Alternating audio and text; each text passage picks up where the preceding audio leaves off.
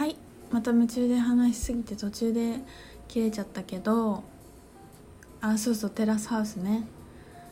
うんあのなんかちなんだろうなんか地球の地球を探索したしに来た地球人みたいな気持ちがちょっとする。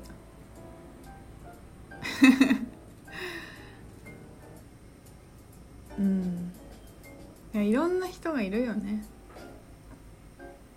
でもまあ多くの人はすごくあれにリアリティを感じて見てはいると思うんだけどもちろん感じるところももちろんあるよ。もちろんあるけどなんかこう本当にねなんか前も話したことあるんだけど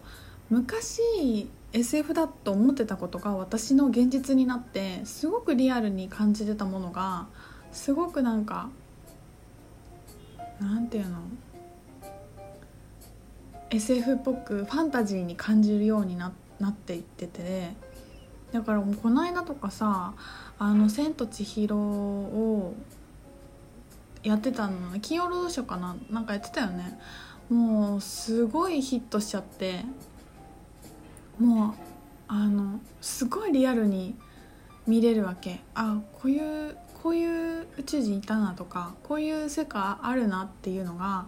なんかそこのアストラル界で行われてるいろんなことのリアリティにすごくなんかね今日なんていうの心を奪われるというかもうなんかそれで本本物にそこの一つの世界だと思ってみるともうダウンロード量が全然違うよ。全然違うものとして見れるしもう食い入るように見てしまって私の母がずっとしきりに あのなんでこんなことを思いつくんやろうねみたいな。発想がすごいわって言い続けてて。えさ思いつくとか発想とかではここの領域はいけないと思うんだよね。まあ、そまあもしかしてそのチャネリングしてるみたいな意味を誰かは発想とか思いつくっていう言い方を知ってるかもしれないんだけど。いやーなんかやっぱねジブリ好きだなと思いました。ね。そうあとなんていうの？あとあれ。なんかマーベル映画とか。なんか魔法系の話とかはねやっぱすごい好きなんだよね。でもちっちゃい頃ってさなんかこうセーラームーンとかの変身シーンとかシンデレラの魔法使いがトゥルルルンってやるとことかすごい好きじゃなかった？すごい好きだったんだけどちょっとこう大人になってくるにつれて一番くだらないシーンだと思う時があると思うの。私だけかな。思うと思うんだけどまた今度そこ変えていくとあああやって指から絶対に光線出してこういう風にできるはずだよなみたいな。ああやって5次元以上だとドレス作るんだろうなとかそうやってね見てるんです。って思って見てるからやっぱちょっとあの何ていうのかなテラスハウスの全く違う星に見えてくる感覚みたいなのも面白い。面白いです。そう何の話だったっけ？そのあれだからねたどり着くものじゃなくて自分の内側に今ここにある私は今幸せだって自分が決めるそれをちゃんと認めてあげてそれを完全に今受け取るっていうことをとにかく練習していこうって思うしそれをだいぶ身についたなって思う私はもうすごい楽しいんだ。だし3年前の私とかすごいしんどかった時期本当にね右にも左にも行けない八方塞がりなタイミングがあってもう辛くてしょうがなかったんだけどもうあの時の私が欲しかったものってこれだなってすごい思ったんだよね。ここにここになんかこの感覚が得たかっただろうなとかこの安心感とかこの幸せな感じとかこののんきな感じとかあの時の私はまだなんか使ってなかった部分でなんかあの時の私にここまで3年経ったらなるか大丈夫だよって本当言ってあげたいなって思いながらそんなこともノートに書いたりしてました。だからそうすると本当にどんな状況でも誰にでも感謝できるようになってくるしうんなんか例えばさ何て言うのかな。えっ、ー、と職場で嫌な人がいた時にもう仕事全部嫌だみたいなもう何も感謝できないってなっちゃってたかもしれないけどうんなんか何も問題ないなっていうところに行けて今全部幸せだなって思えたらもうそこに感謝しか職場の人とか一緒に仕事してるメンバーとかに感謝しか湧いてこないし例えば旦那さんとか彼とかあの喧嘩しちゃったとかコミュニケーションが取れなかったりとかなんかこううまくいってないとか子供のことで喧嘩したとかいろいろ人によってあると思うんだけどでもそれすらもなんか別にそれでいいって思えた時にそいろいろ起きていることは、うん、ひっくるめてそこからどんな学びを今私は受け取ることができているっていうことまでちゃんと消化できるともうそこにも感謝しか出てこなくなってくるしやっぱりねこの辺の整理は本当にノート書いた方がいいと思うんだよね。なんか紙に書くってねすごいマジックですごい変容なので本当にあのスタイルクエスチョンではかなりいつもみんなでやるんですけど10月のその自分と仲良くなる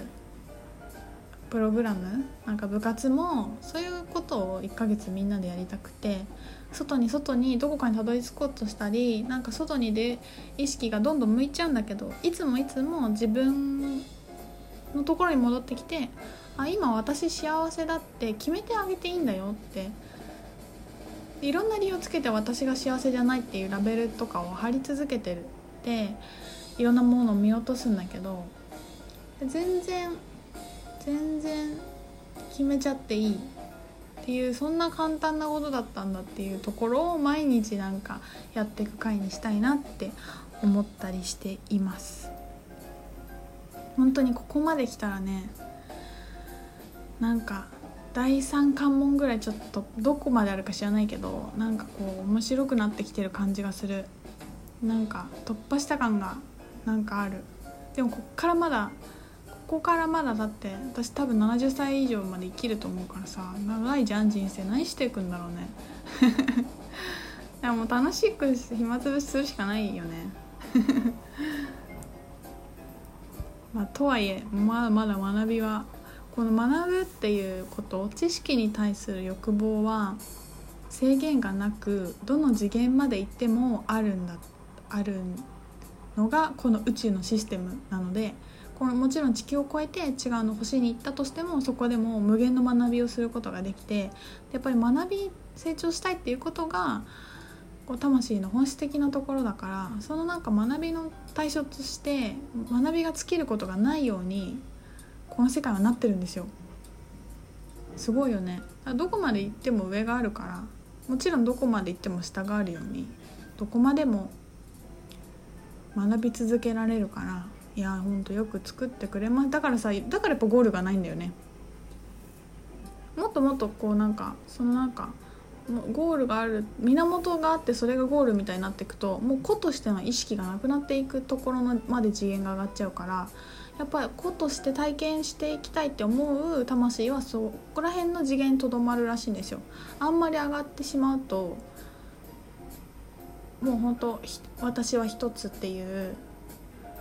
源の感覚に光になっていくから分離して何かを体験する。私は私はこうである。あなたはこうであるっていうこの世界こうだっていう体験できる感覚っていうのはやっぱある程度のバイブレーションのところでとどまらないと感じられないところだから。うん。ねなんか楽,、うん、楽しみたいしさやっぱそうやって楽しみに来たんだからさって思うんだよね。そうなんかねあの私その宇宙人がさ好きって言ったんだけどバシャールとかも大好きなんだけどすごい古いバシャールのあの DVD をなんか見つけて見てたんですよ。多分私ちょっと分かんないけどダリル・アンカさんがめちゃめちゃ若いくて日本に来てチャネリングしてるやつなんだけどなんかすごい若いの。なんかすごい若くてね霜降り明星のせいやにめっちゃ似てるの。ダリルンカさんが。っていうしてる人めっちゃウケるんだけど。まあいいや置いといて。であのなんかねそこで話してた話があってえー、っと3次元この物質まあもちろんこの地球だけでなくたくさんの星があるんですよって話をしててでその流れで私たちはこの3次元で物理的な世界で重力があるっていうのが地球ですが物理的な次元の星で重力がないっていう星もありますって言ってたの。でなんかさいつもあんまり言葉を聞いてるわけじゃなくて私結構 BGM で宇宙人のやつとかはこうバイブレーション発信機みたいに置いといてるんですよ。だから別に聞いてなくても聞いてても本当にどっちでもいいと思ってて流してるんだけどなんかそこの話をしてる時にすごいこう聞こえ入ってきて耳にえ？って思って。すごくない？物理的な